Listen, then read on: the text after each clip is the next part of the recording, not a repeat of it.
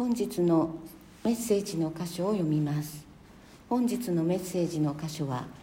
マタイの福音書第16章21節から23節です。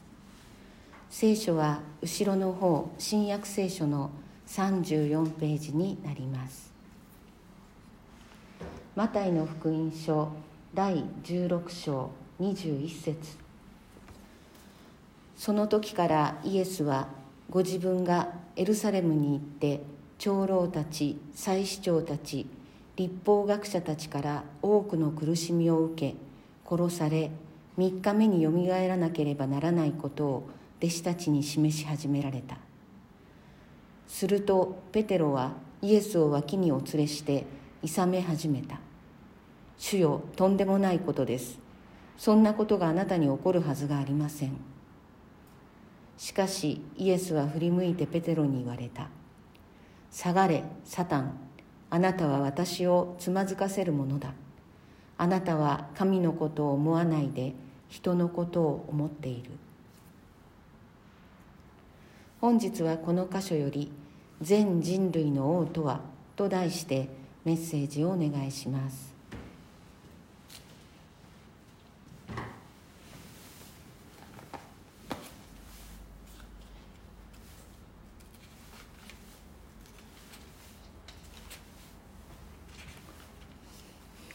先ほど申し上げましたけれども今日は宗教改革記念礼拝であります。私は、えー、2017年の宗教改革500年の年にドイツで行われた、えーキリスえー、欧州キリスト者の集いの、えー、この宗教改革記念の盛会に参加することができてで、えー、バッハがですねあの奉仕をしていた聖マ聖トーマス教会っていう教会で礼拝やったんですね。でそこでさっきあのご一緒に歌ってちょっと今日はボリュームの調整がうまくいかなくてあのよく聞こえなかったかもしれませんが「あの神は我が櫓」をあの一緒に歌ってもものすごい感動しました。その時のことをあの思い出したりしますけれども先ほども言った通り宗教改革がなかったら今の世界は存在していないということ。それが私たち私たちは歴史の中で起こったことがそれがなかったら今自分が存在していないということをあまり意識しないで生活することが多いですけれども本当にそれがなかったら存在していないんだそれを通して神が私たち一人一人を今ここに存在してしめ想像して存在してしめてくださっているんだということを本当に心に覚えたいと思います。神の愛の技がそのことを通して行われたのだということを私たちは本当にそれを自分のこととして受け止めていく。それが本当に大切だと思います。先週私たちはイエス様が、えー、ヨナの子シモンにですねあのシメオンにですねあなたは石ころだ。しかし私はこの岩の上に私の教会を建てるとおっしゃった。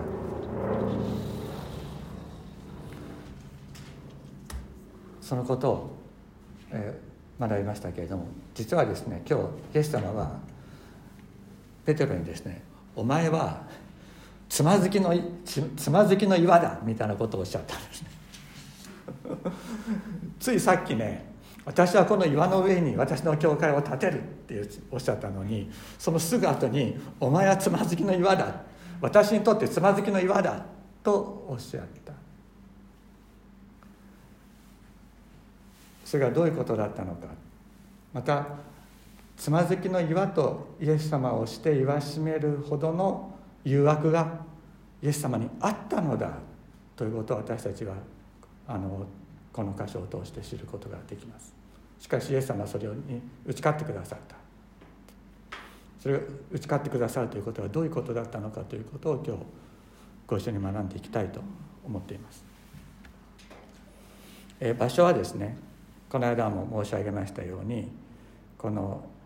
えー、今イスラエルの占領地となっている、えー、ゴラン高原の北の辺り、えー、ピリポ・カイザリアって非常に風光明媚な、えー、リゾート地であったところであります。で、えー、バニアスの遺跡があったりあるいはこの間見たようなこのような美しい滝大きな滝があるおそらくここまで降りていってイエス様は弟子たちと語り合ったんじゃないかというふうに言われています。これを見つけたら行かないわけないと思いますね。行かないわけないと思います。絶対行くと思います。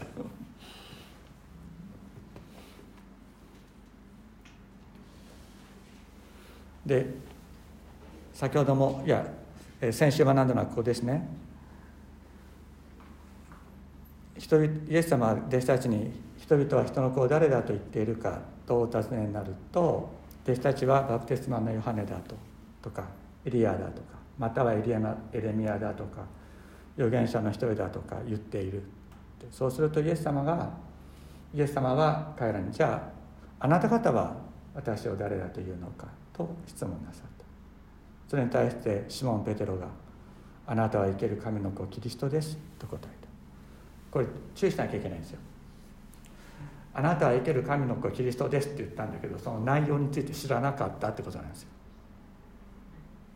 今私私たちは生ける神の子キリストって言ったら全人類の罪の贖いのために十字架にかかってよみがえられた方として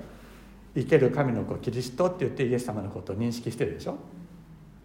だけどペテロはこの時全くそんなことを認識してなかったってことです。生ける神の子キリストとは一体何なのかってことを知らずに告白してるんです。だけどだから私たちの考え方とかなり考え方とか意識と随分違うところがあって私たちならば特に教会関係者ならばイエス様が全人類の罪の贖いのために十字架にかかって復活なさったキリストであるということそのそういう信仰告白の上にキリストは私の教会をこの岩の上に建てるっていうふうにおっしゃったのかなって思うじゃないですか。だけどこの時のペテロはそんなことを全然考えてない。んですよ全然考えてない。言うならば誤解。誤解なんだけれども全く誤解してるんですよ。キリストとは一体何かということについて。イエス様が考えておられたことと全く違う。それにもかかわらず私はこの岩の上に私の教会を建てるってイエス様おっしゃったということです。これはすごいことですよ。今石ころに過ぎないペテロが岩となる。精霊によって岩となる。そのことをイエス様は見据えておられるんですね。だから私たちが今イエス様についてイエス様を信じます。っていうと、まあ、大体教会ではじゃあその信じてる内容を教えてっていうふうにこう言われるわけですよ。ででうまく答えられなかったりすると「いや本当は信じてないんじゃない?」とかってそういう冷たい 冷たい言葉とかをねかけられたりするわけです。イエス様は全然違うよ。イエス様はそんなことしない。むしろ精霊注がれた時にあなたは岩となる。その上に私の教会が建てられるんだとおっしゃるのがイエス様。ここにイエス様の凄さがある私たちはそのことをまず心に覚えたいと思いま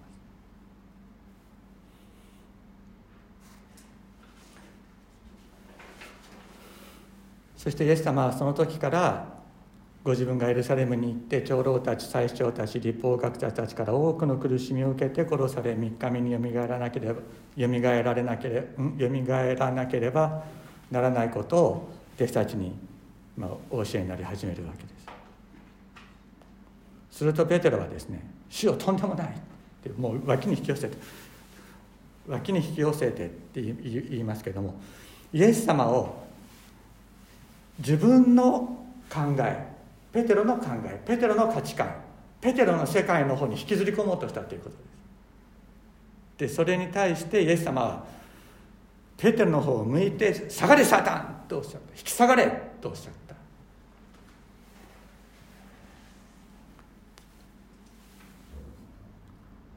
あなたは私をつまずかせるものだ。これは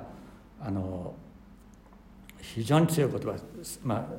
今スキャンダルっていう言葉が日本でもありますけれどもそのスキャンダルという言葉の元にな元になってスカンドロンというギリシャ語ですけどですけどもつまずかせるものつまずきの岩と訳されるものであります。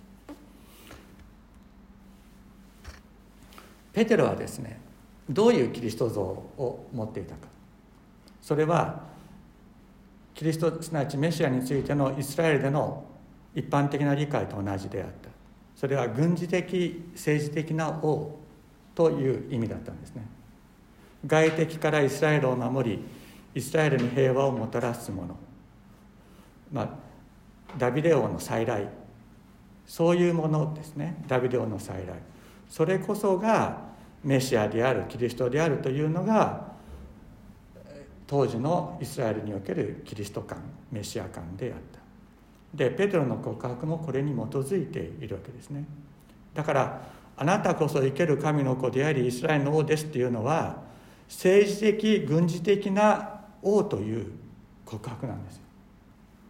罪の贖いをなす方という告白ではなかったんです。この時点においては。でイエス様はこんなね的外れの告白さえ喜ばれた。です。でこの岩の上に私の教会を建てると言われたのがイエス様であった。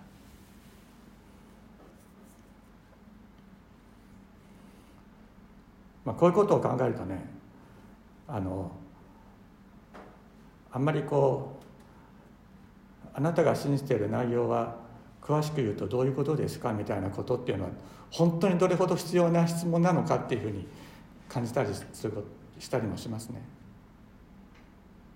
私はイエス様を信じてます。それで十分じゃないかと本当に思います。でこの時からイエス様はキリストの本質とは本質とは何かということを教え始められるんですけれどももう明らかに軍事的政治的な王ではないということを明確にしていかれるわけですね。長老たち最首長たち立法学者たちというのはイスラエルの最高議会のメンバーたちメンバーたちでした。長老っていうのはイスラエルの権力者であり最首長は宗教的権力者。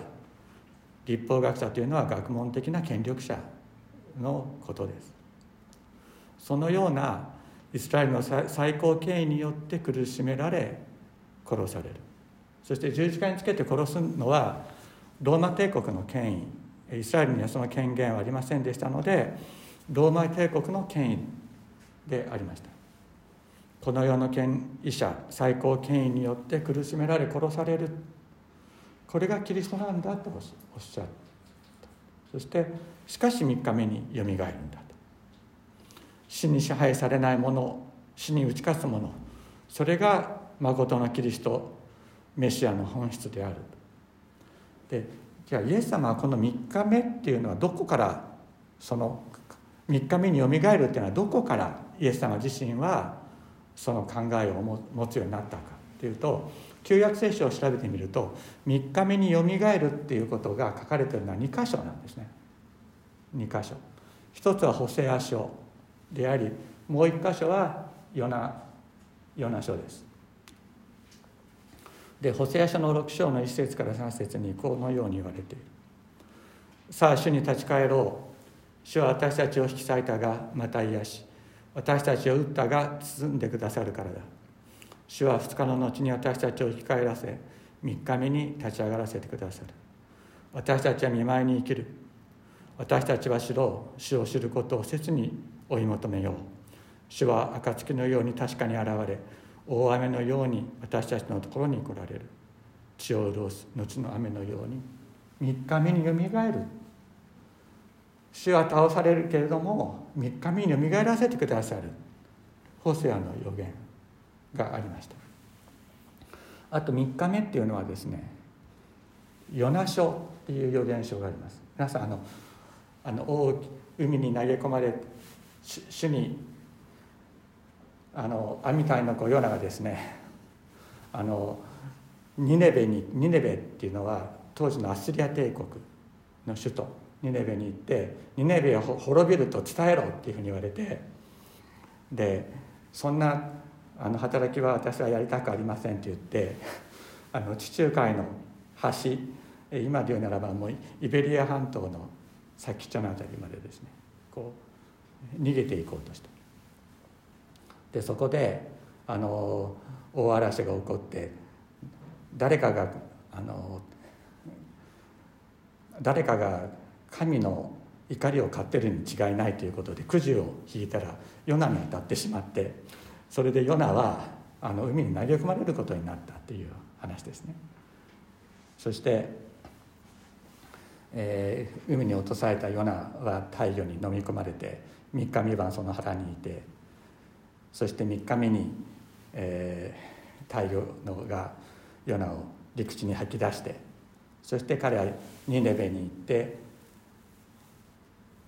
あの40日のうちにこの町は滅びると、えー、告げて回ったらニネベの人たちは王様からみんなこう悔い改めてですねニネベは滅ぼされなかったというそういう話。でこれね歴史と書として考えたらもうちょっともうもうそれはもうすぐ誤解です。これは歴史ではありません。これは歴史あのヨナ書っていうのは預言書の中にあるでしょ。歴史の方は書じゃなくて「なんとか記」って書いたんですよ。例えばネヘミヤ記とか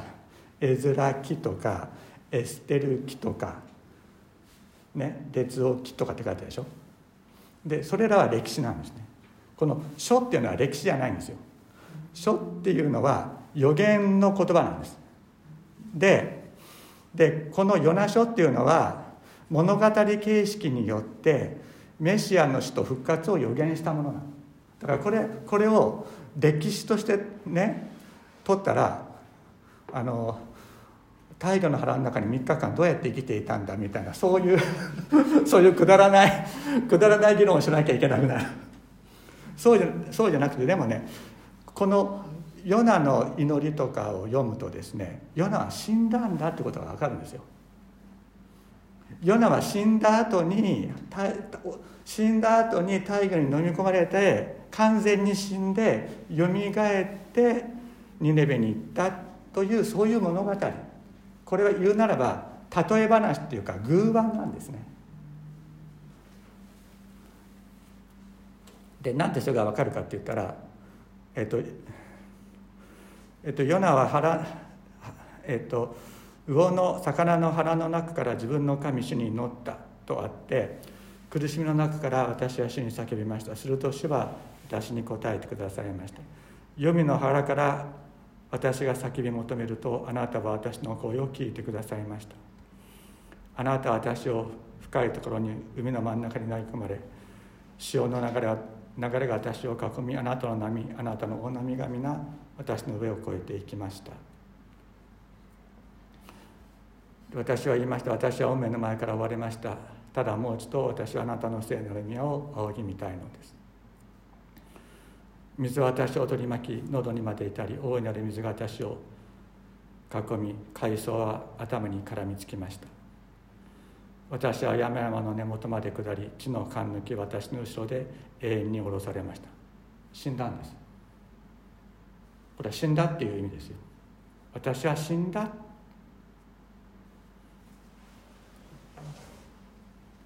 だから大魚の腹の中でどうやったら3日間生き延びられるかっていう話は全然関係ない。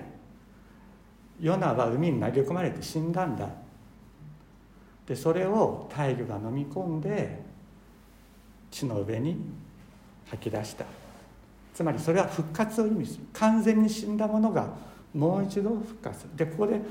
あのヨナの祈りっていうのは魂の祈りなの。魂霊の祈りなんです死んだヨナの霊の祈りであると。そう理解すべきでしょう。だからイエス様は何度もねこの邪悪な会員の時代にはヨナの印しか与えられないってマタイの福音書で2回おっしゃってるんですまた福音書で2回おっしゃおっしゃってる。ということはイエス様はこのヨナの印がまさに自分の上に実現するんだということを強く自覚しておられた。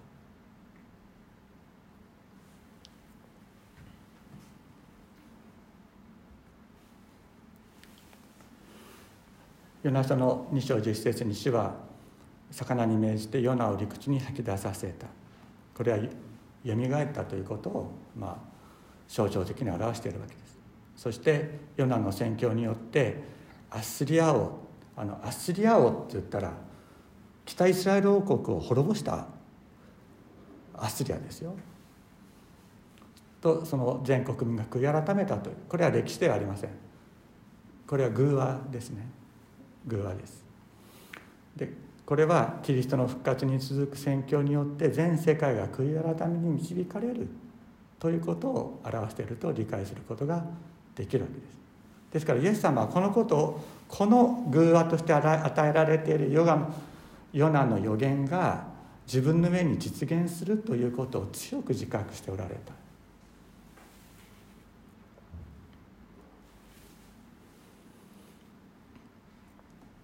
殺されても必ず復活して全世界を神への立ち返りに導く。これが誠のメシア誠のキリストである。このことを弟子たちに教えていかれるわけです。するとさっき言ったようにですねペテロがイエスを脇にお連れして勇み始めて「主よとんでもないことです。そんなことがあなたに起こるはずがない」しかしイエスは振り向いてペテロに言われた「下がれサタン」これは誘惑の山でねサタンにイエス様が言われた言葉です。誘惑の山で最後の誘惑でサタンがイエス様に言いますよね。もしあなたが私ひれ伏して私を拝むならばこれらの世界中の映画と富の全てをあなたにあげますと言った時にイエス様が「下がりサタン」とおっしゃった。つまりこれはどういうことかというとイエス様はペテロの言葉にサタンの誘惑を感じたということであるのです。あなたは私をつまつまずかせる者つまずきの岩だ。あなたは神のことを思わないで人のことを思っている。イエス様の戦いは世の権力者との戦いではありませんでした。ユダヤ議会もローマ帝国も戦いの相手ではなかったのです。ペテロとかは思ってたと思いますよ。イエス様の敵はイエス様はローマあのサンヒドリンの議会の長老たちとか、えー、パリサイ人たちとかサドカイ人たちとかそういう人たちが敵なんだろうと思ってたに違いないしあるいは、えー、ローマローマ帝国が敵であろうと思っていただろう。ところがイエス様はそう彼らは敵だと思ってなかったんです。イエス様の敵はサタンだ。でサタンの企ては何だったかって言ったらいや皆さんイスラエルの王様になるためにはどうしたらいいと思いますか？そのこの世的にイスラエルの王様になるために。あのダビデ王。ダビデ王はね自分の周りにいろんな有能な人たちがいたんですよね。ヨアブとかですね。あのヨアブの兄弟たちとかですね。非常に有力な武将たちがたくさんいたんですけれども彼ダビダビデはですねそういうダビデの周りに集まってくる来ている武将たちを自分の力で抑え込むことはできなかったんです。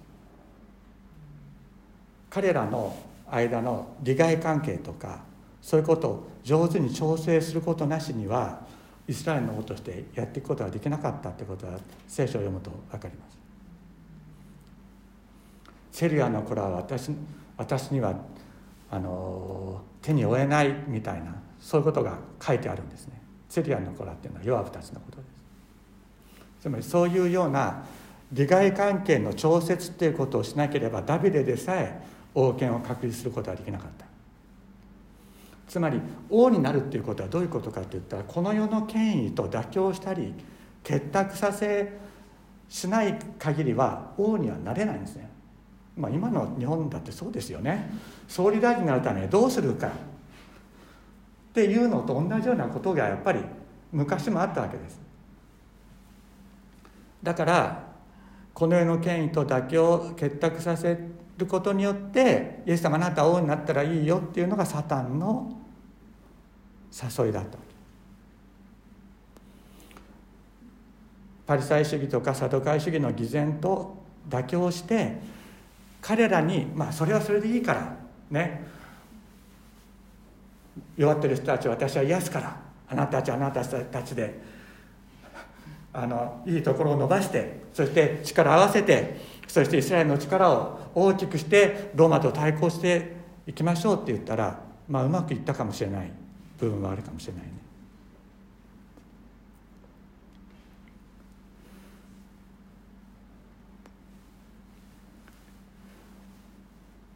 だからサタンは言うんですねその私ひれ伏して私を拝むならっていうのはまさにそういうようなことだったかもしれないと思うんですね。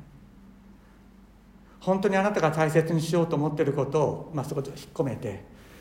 いろんな人と妥協しながらやったら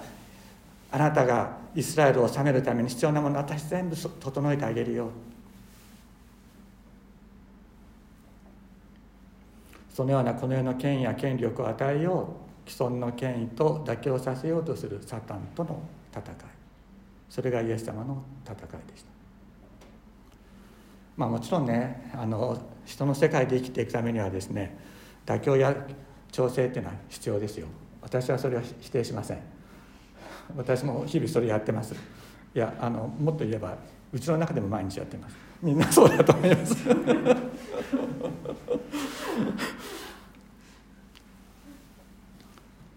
でもね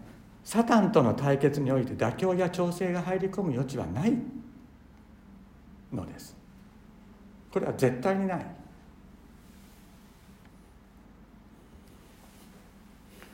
だからパリサイ人やサデカイ人たちの偽善を追求する。また外来を治めていたヘロデ・アンティパスに向かって「狐」と呼ぶ。絶対に妥協しない。必ず苦しめられる。殺されるに決まってます。しかし必ずよみがえる。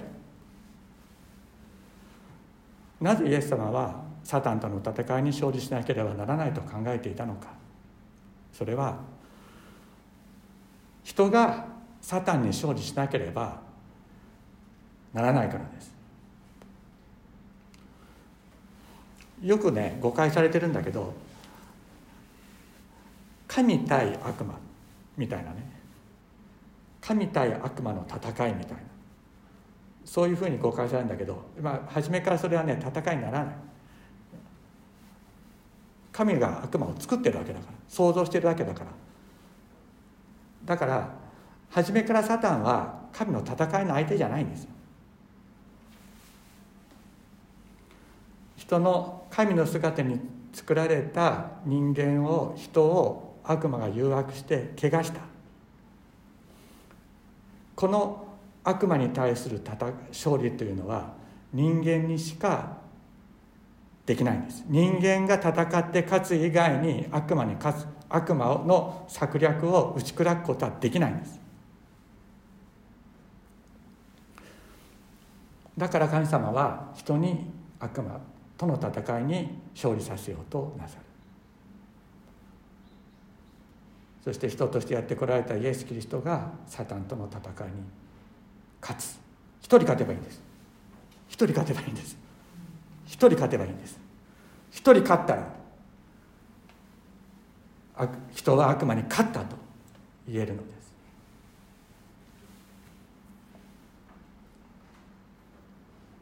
神様はこのことをイエス・キリストにお委ねになりました。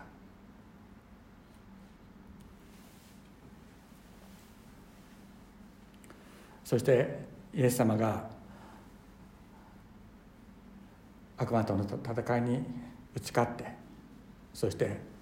十字架にかけられたけれども復活させられその後弟子たちに聖霊を注がれて今私たちが今ここにあるようにキリストの教会が世界中に建てられてきたのです。どうでしょう皆さん先ほども言いましたけれどもペテロはキリストが教会を建てる岩盤なんでしょうか？それともサタンの代弁者となるつまずきの岩なのでしょうか？ペテロはペテロというのは石ころだ石ころっていう意味だとこの間もお話ししましたけれどもペテロは石ころです。私たちも石ころでしょう。しかし精霊こそが彼を岩盤としたのです。精霊によって彼もサタンの誘惑を退けるものとなっていきました。イエス様は精霊が石ころを岩盤とすることを見抜いておられました。サタンとの戦いに完全勝利したイエス・キリストの十字架の血が精霊が石ころを岩盤とするのです。今日も私たちね私たちの王であるイエス・キリストの十字架の血を褒めたたえたいと思います。ここにこそサタンに勝利なさったキリストの勝利が私たちのところに現実の生活の中にもたらされる秘訣があります。お祈りをしたいと思います。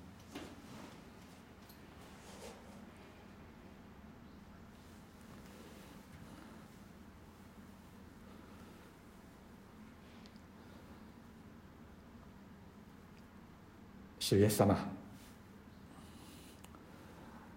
あなたはペテロに石ころだと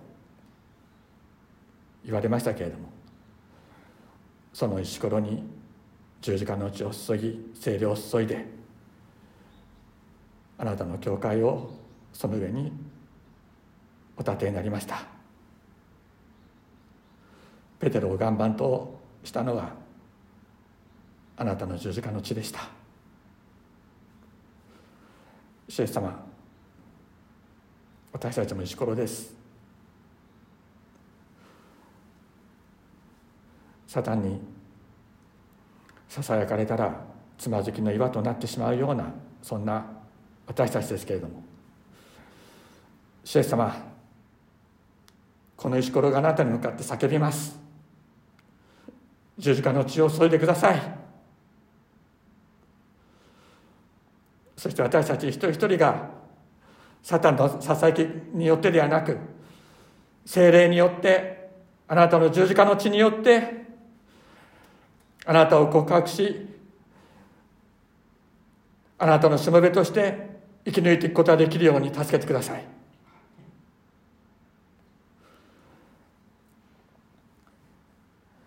主イエス様あなたこそただ一人サタンとの戦いに一人でおいでになりその攻撃の全てを受けてもなお愛し抜かれた。私たちを愛し抜いてくださった。私たちの王です。私たちはあなたの家臣としてしもべとして私たちの方についていくことができるようにと願っております。主をどうぞ言われる時強めてください。あなたの十字架の血を注ぎ続けてください。感謝してイエス様の皆によってお祈りします。ア